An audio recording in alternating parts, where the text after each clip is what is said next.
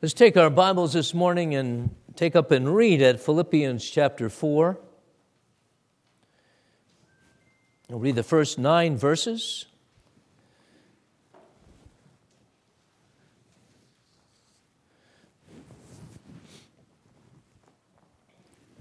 Reading this in the context of the whole of Philippians is somewhat difficult to appreciate unless you know the context.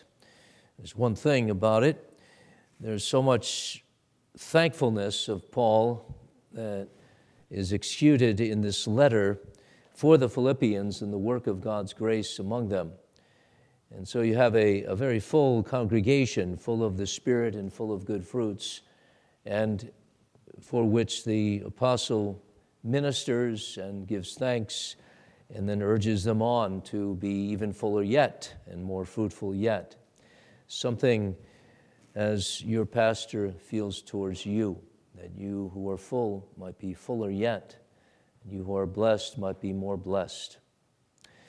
Philippians chapter 4, the first nine verses. Therefore, my beloved and longed for brethren, my joy and crown. So stand fast in the Lord, beloved. I implore Euodia and I implore Syntyche to be of the same mind in the Lord. And I urge you also, true companion, help these women who labored with me in the gospel, with Clement also, and the rest of my fellow workers whose names are in the book of life. Rejoice in the Lord always. Again, I will say, rejoice. Let your gentleness be known to all men. The Lord is at hand. Be anxious for nothing but in everything by prayer and supplication with thanksgiving, let your requests be made known to God. And the peace of God, which surpasses all understanding, will guard your hearts and minds through Christ Jesus. And the last two verses are the verse of my text for today, to, this morning, and tonight. Finally, brethren, whatever things are true, whatever things are noble, whatever things are just, whatever things are pure, Whatever things are lovely, whatever things are of good report, if there's any virtue and if there's any, anything praiseworthy, meditate or think on these things, the things which you've learned and received and heard and saw in me, these do, and the God of peace will be with you. Thus far we read Philippians 1 uh, 4, 1 through 9. And to begin this sermon, I'd ask you the question How are things, beloved? How, how are things with you? When we do that, of course, when we ask how are things, and when a pastor asks how are things, we're concerned about the person. How are you in the midst of things? That'd be the question that we ask in our house visitation, uh, the regular annual visit that the elders make to the congregation. The question is, how are things? But it's really the question, how are you? How are you in the midst of the circumstances of this world, the society's upheaval, threats of war, and so on? How are you when good's be calling is being called evil and evil's being called good in the things of this America as well? How are things in your own life? How are things in your family life? How are things in your church life? How are things and how do you think that things will be? What's your view of the future? How do you reflect upon the past? And you, so you see, the, the question, how are things, concerns uh, you in all of your life. And we trust that you'll welcome us into your home, even as you welcome the Lord Jesus and his servants into your home and to be candid and encouraging and, and humble as you receive Christ Himself through receiving us. And we will do the same. That's what house visitation is all about, after all. The Apostle Paul and his co workers visited from house to house and also publicly. They were concerned to encourage the saints who constantly need encouragement, for there are many things things that would interfere with, hinder our sanctification, our perspective on things. And they can be things of body and things of soul, things of church, things of state, things of family, all kinds of things. So we want to consider Philippians 4 8 and 9, which is Paul's inspired word to Philippians, to whom he writes that they might think on certain things and be led by these things and their thoughts of them into the peace of God and the God of peace.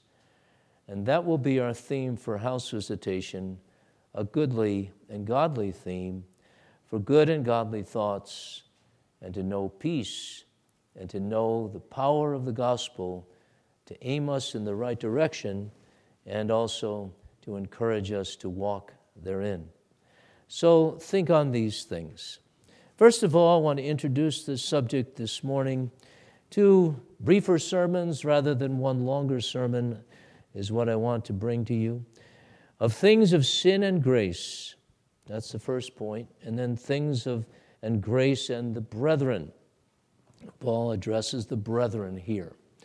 And then of things and brethren and what that will be as a consequence of having heard of things and grace and brethren. As people of God, we're mindful that God has created all things. And the beauty of this creation is that everything created that God has made is under God's sovereign control and is to be a reflection of what He intended them to be. So you have heavens themselves declaring the glory of God. As the psalmist says, God made the heavens to be preachers, great declarers of truth, the truth of the greatness of God, the constancy of God, the eternality of God, and the truth, by implication, of our littleness and dependence.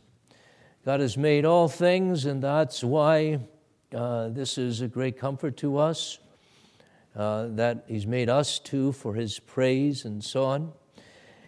And this is uh, a bedrock of the faith, the bedrock of the Bible. In the beginning, God made all things, heaven and earth and everything. And back and back and back, Israel is led to that truth. In the Psalms, it's reflected, and in the writings, the wisdom literature, and in the history of Israel, they knew God, their Creator. We need to go back to that as well to know the perspective of the Bible and of the wisdom of God that there's a God and there's all things over which this God reigns and for which he has purposes in all things. And by all things, I mean all things. People in them, good and evil in them, uh, stuff that you can measure, things that are things but that are invisible, but they're still things in the sense that they're not just nothings, there are some things that you just can't see, like gases and so on. And uh, people in them, and history and events, all things, all things in the hand of God. Now, this is something we need to know. It's a backdrop of this text here where Paul brings out finally to the brethren as a last word. Though he has more to say, ministers do that. We'll say, and finally, and then we keep on going. Uh, Paul's led, however, by the Spirit. Sometimes, as ministers, we keep on going because we don't know when to land. But anyway, God would say this as a final word to Philippians, whom he loves through Paul, and it has to do with other things other things, or maybe the same things from a different perspective. And he says to the brethren, There's things, and whatever those things are, true and noble and just and so on, I want you to think upon them. I want you to reason through. In the midst of all your other things, these are things that I want you to think upon. And this is what the elders are going to want to know of you and of ourselves and be encouraged of you and of ourselves as we go and, and we visit you. And uh, want you to be ready for that by listening to the text today and, and not only this morning but tonight and, and be encouraged and be directed, maybe if you haven't been thinking on the things that Paul mentions. It would be understandable, however, if you weren't thinking on these things. And if I weren't even, even though it's hard to, to think that a minister could not think on these things and be a minister. It would be understandable, though, because there's so many other things that are not noble and true and pure and just and lovely and of good report. Or maybe there's other things that are like just and like of good report. They're kind of good. They, there's a half report. I like half of this. I like half of the news on Fox or CNN or whatever you want. Uh, and so you can be diverted from your thinking on just these things, which the apostle says is, is what I want you to think upon. Just these things. On these things. He lumps them all together, as we'll see. And they're really one thing, and there's focus on them. He gives them to know that they're things you've seen in me and heard and received and, and so on. But we have our problems. I introduced the sermon by reminding us of God and things so that we would know that whatever problems we have or whatever problems there are with other things, God doesn't have those problems. We do. We do. And that's uh, something always to remember. But there are problems. There are things that are problematic. And this is because of sin. There's all kinds of things now that have become servants of sin. Just about everything. Or everything. Religion can be a servant of sin. Philosophies are servants of sins. Uh, football games can be servants of sin. And church services and family devotions and reading the Bible. It's, it's strange how things that are good in themselves or could be and really are to advance religion are agents of sin used by the devil and by sinners. You think of it from the very beginning, lots to learn from the first sin. The devil, whose spirit didn't have a body, used the body of a snake to come to Eve and then use the thing that was to, to be a good thing, the tree of the knowledge of good and evil, as a, a means of temptation for Eve. Use the ears of Eve and the mouth of Eve and his own mouth and ears and so on as a talking snake to tempt. Use the things that were to be advancements for faith now as a means of disgrace. So there's the devil in the things now. Satan claims, in fact, things for himself as he goes about in his wily ways claiming people for himself. This is his prize, his crown and joy, as many as he can get from the sons of men to be his own and his servants, who then themselves would use things to be agents of destruction weapons of mass destruction, even. He's the prince of the world, and somehow, in the sovereignty of God, he's seen fit I'm going to have a prince of this world who's disobedient. The epitome of disobedience and dishonor. He's going to be over things, and you're going to see how he rules so that you might be led to how it should have been and how it is now in the King of Kings, Jesus. But there will be these things, though these things things for seduction, things for destruction, means of disgrace, by the agency of the sinners he claims for himself, who, when they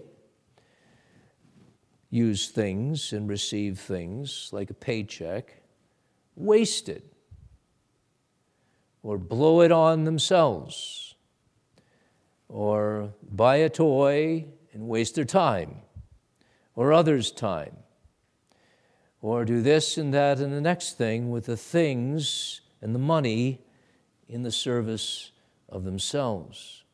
In fact, they think they have a right to things, do sinners. And when they have a right to things, they'll hold on to them, and by hook and by crook, they'll keep them and gain for themselves more of those things. This is this world, right? And the only reason I'm mentioning all of these things is that this is so real, and we need to remind ourselves that God knows this is the problem, and He knows you have a problem, and I have a problem with things. And He would help us in the midst of our problem to rise above that meager, mediocre, and worse existence. He wants more for his sons and his daughters, his brethren, with regard to the things you have. Practically, see, the Bible is speaking practically here, when here and a thousand other places it speaks of things and mammon and not being anxious for anything. Be anxious for nothing in all of this. In fact, I would suggest it wouldn't be a bad idea, though we know that things themselves are not wrong and illicit, they're good gifts of God. I think it would be right if we ourselves could see everything as with a tail on it, sticking out the back, whatever thing this is, a tail. Maybe it's your sports equipment. Maybe it's your television. Maybe it's your internet. Maybe it's this thing that you, this bright and shiny new thing, or this old thing that you're coveting. There's a little tail on the back. And there's a head on that thing as well, and it's a three cornered head, sign of a viper, a poisonous snake.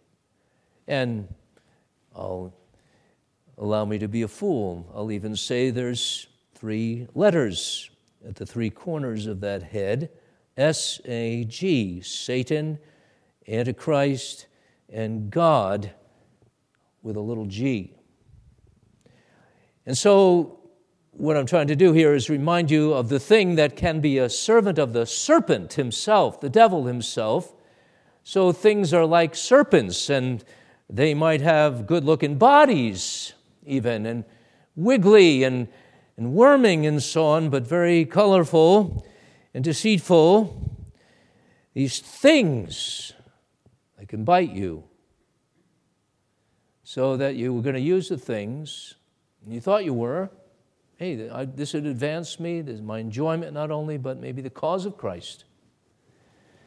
But the things turn out to bite you and become your masters so that the saying is true, as one of the politicians of old said things are in the saddle riding mankind. We're not in control, but things are. Circumstances, good and evil, even, even good ones, can control us. Physical things, not only, but ideas. Ideas that seem like good ideas Concepts of justice and righteousness can be things not only spun out of philosophers' heads, but out of the majority's heads. And by way of vote on the floor of the Senate or the House or Supreme Court, things can be voted on. And behind the things and the votes and the opinions, majority or minority, are not good things and good, real truths. All kinds of things, like advertisements for these things. Buy more, buy this better thing, this faster thing, this more beautiful thing. I think that the apostle here, especially in other places too, has all of that as a backdrop. You, you can't really get the message of an apostle here in one place without remembering what he said in, in other places, even in Philippians, like Philippians 2, He's encouraging us to be an example to others and a witness. He says in so many words, You shine in this crooked and perverse generation as in the midst of this generation. You're not this generation, you're in the middle of it, but it's wicked and perverse, and it's a generation. It's this century, he's saying, but this applies to every generation, every century, and it's getting worse and worse and worse. Things, good cre- things of creation, are now more and more servants of evil. Ideas are no longer absolutes, as we'll see, especially tonight. But there is no truth anymore. Not for all of us, but for maybe one of us, and that might change tomorrow. And his truth could be his and not yours, and that's okay. That's okay. So you have this backdrop, and you have this distinction that Paul is making here when he says there's other things, and I want you to think upon this. But it's all because of a difference that's been made between Satan and his things and his minions and the people of God. And this is uh, of the grace part of things and sin and grace. The Apostle Paul uh, opens his words to the Philippians by reminding them who they are Paul and Timothy, bondservants of Jesus Christ. He says, To all the saints in Christ Jesus who are in Philippi with the bishops and deacons, the elders and the deacons, grace to you and peace from God our Father and the Lord Jesus Christ. Then he thanks his God for all of the fruit of the Spirit. Here's a people that are called saints. I think we do well reverently to call one another saints from time to time, maybe regularly. Saint this, saint that.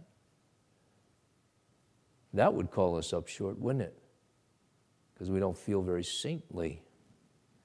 Or that's for Augustine, St. Augustine, or Aquinas, or Bartholomew, whatever. But me? Yes, you.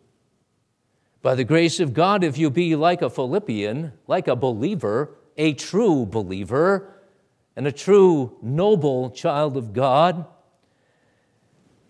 in a very real way, you've been called out of all the things of life, called out of them. Another place it said, isn't it, that we are to give thanks to God who's delivered us from this present evil world. You don't belong to this world. You don't belong to its things, even. Certainly not to its sinful things and advertisements and Sabbath breaking, bone crunching, hero worshiping Super Bowls. You don't belong there. Saints are those who are called out separated from sin, but even from the world, kind of like God, who is the God who created things. He's above them.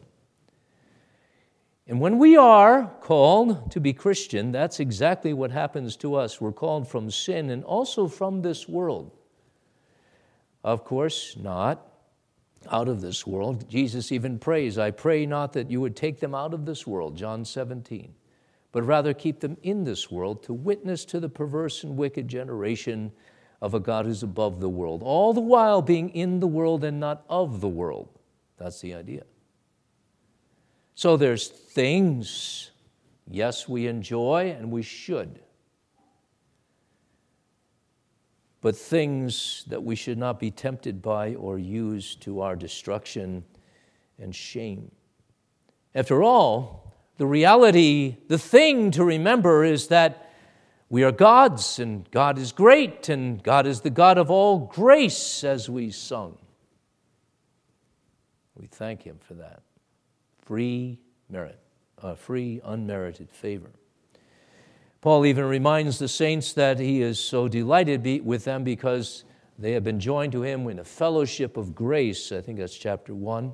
A love of God is shed abroad in their hearts, but he prays that it would be more and more uh, shed abroad in their hearts. And this all by Christ Jesus. Grace, wherever there's grace, there's Christ Jesus. Saving grace. By grace, you're saved. Grace isn't a thing, it's a, it's a, a, a wonderful act of God to save His own. And this is what's happened and is happening as we are being saved. Christ Jesus, it's all about Him. He's the mediator between God and men, and by His Word and His Spirit, and through the apostolic preaching and grace of God, that's how we're lifted up from the world. That's how we're given faith and given love, so that when the Apostle Paul is saying in Philippians 4, finally, brethren, not only here's the end of my sermon, but here's the end and the, the sum and substance of a message to you. Whatever things are true, whatever things are noble and just, and so on. When the Apostle Paul, I say, is writing that, he is not promoting a mere Christian optimism. We're optimists. There is a cloud, but we see the silver lining. There is this hard thing, but we see another better thing. This is our perspective. That's that's mere optimism. Ours, beloved, is faith by which we look at all things and even in the midst of them see something that God is working very wisely and tenderly. on if we only see it. And when He gives us hope, it's far more than I hope so, it's living hope. So we're delivered from the tyranny of the devil, and things now are not our masters, but our servants. We are now reinstated to be the kings of creation under the King of Kings, the Lord Jesus. He has died for us, He's risen for us, He empowers us now to be in this world, not of it, and in Christ. Over and over again, is the prepositional phrase of the apostle, the inspired word of God. You're in Jesus. Rejoice, he says, in the Lord. Philippians 4 4. Stand fast in the Lord, beloved. Chapter 4, verse 1. This is your identity. Don't lose it to the doubters, to the discontent who say, I don't know. Maybe you're not the sex you were born with. Maybe you got to change everything. No. So, we are those who are delivered principally, and we even may suffer for it. It's amazing. Grace makes so that we suffer for things. Philippians 1 29, it's given to you not only to believe in him, but also to suffer for his name's sake, to suffer. That's a thing that's given to us on behalf of Jesus. As Paul says, that he may know him in the fellowship of his sufferings, that he might by any means attain unto the resurrection of the dead. We're liberated, but there's, there's a cost. But even in the midst of this, we're so blessed that all things work together for good. All things. See, God is very concerned with things, and you in them.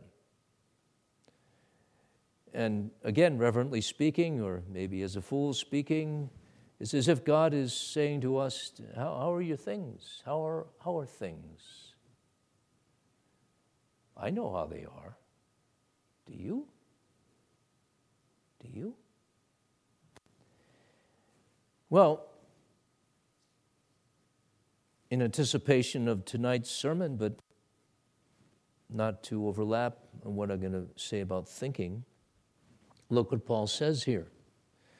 He delineates for us the way out of maybe a quagmire of confusion. All the things, they come upon us, they happen to us. We turn on the radio and the internet, and we hear about them all, What's going on? Or maybe we say that in our life.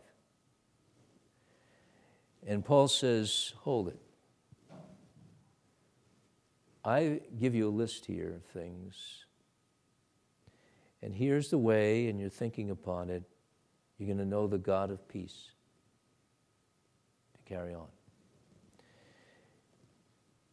So the lengthy list is given in our text. Eight virtues, we could say them, uh, of them. Whatever things are true, whatever things are noble, whatever things are just, whatever things are pure, lovely, good report, virtue, anything praiseworthy, meditate or think on these things. There's the list. Now, briefly, the, what is true is against falsehood. What is true is according to the standard of what God says is, is level. There's a true level. There's a true philosophy. There's a true physics. There's a true um, religion, something that is a reflection of God Himself and of His standards and of His goodness and virtue. Whatever is honest is whatever is dignified, and, and whatever is honest is against what's frivolous or silly. Again, these are just general definitions. Whatever is just is, is fair and square, it's righteous, pure, unchaste, impure. Uh, these are the opposite of pure. Whatever's lovely is whatever's pleasing. Whatever evokes admiration, whatever is of good report is, is well sounding, sounds like a, a good thing. And we want to hear that. Whatever is of virtue is good ethical conduct. Whatever is of praise is something not only men would praise, but that God would. Now, people have tried to put these together. So there's eight things, and they seem to be random virtues. You could probably add 20 to them. Maybe you could add your list to that and talk with the children. Whatever, is there uh, something else that's related here? Surely this isn't an exhaustive list, but we could categorize them. Maybe they could all be under the first one whatever things are true, and after that, everything else follows from what is true. True is uh, a good thing, isn't it? If nothing is true, you can't be honest. If there's nothing that's true, you can't be noble, and there can be nothing of good report, and so on. Well, so we could categorize it like that. Uh, maybe they're in couplets, things that are good and true in themselves, like true and noble and then things that are moral, morally acceptable, things that are admirable among men, all all of this. I cannot really pinpoint exactly the difference between and among all of these things. I can say to you, however, a few things that we know. And the first thing is that Paul is saying that there are such things. There are such things for all of us. There are such things as those things which are true and honest and pure. He's not like the modern day philosopher and hawker of a kind of a gospel that says there is something that's true and you can think of that, and there's something really a slightly different truth, and you can think of that, and you're both okay. And so there's two truths, but maybe when we get more people in the think tank, there's going to be 19 truths or 23 letters of the alphabet by which we described a queer people indeed. So you can multiply virtues unto yourself according to the person. Paul's not saying that. He's saying whatever is true and of good report and of praise and just, implying that there is there are things that meet a certain qualification that amounts to truth, that amounts to righteousness, that amounts to praiseworthiness, and there's no doubt about it. And he says, To all of the saints, you think upon these things, you all together, and this will unite us. As Paul continually reiterates in Philippians, have the same mind, be of the same mind in Christ. This is our unity. Something that says, There's a God above, and there's His one truth, and there's His one way of honesty. There is this one thing that's praiseworthy to Him. There's, there's many things, but they all come under the category of praiseworthy things, and we all can agree to it. Beautiful. It's universally recognized as such a real good and a real God. Well, of course, this is in Jesus. He's the word that God says about all these things. You can say, and you have to as a Christian. Whatever things have, are true, I learned from Jesus. And honest and of good report. Whatever things are praiseworthy, I learned from Him who is the express image of the Father and in whom is all the fullness of the Godhead dwelling bodily, and He's my Savior. I know these things because they reflect Christ Jesus, my Lord and Savior. And the apostle really emphasizes this when he says that all these things are to meditate upon which are the very things you learned and received and heard and saw in me when he was ministering among them.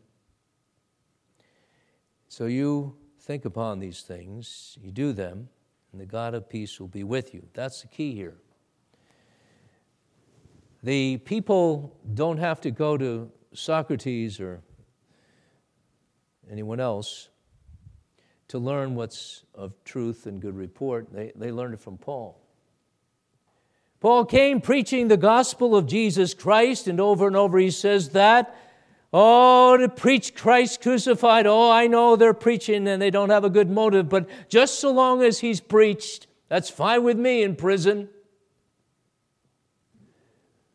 But that's what they learned from Paul. They learned Jesus Christ. They learned God with them. They learned that this one is crucified for sinners. They learned the way of faith.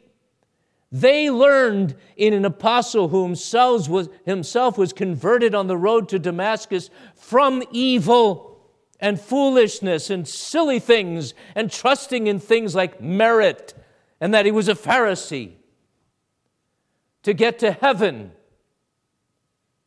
he was turned from all of that and turned to serve the living God so that he would say to the Philippians, My God is everything. And I've learned in whatsoever state I am, in whatever the mess there is, to be content, and I can do all things in Christ Jesus. For after all, in the midst of all the things, I live, not I, but Christ in me. To live is Christ, and to die is gain.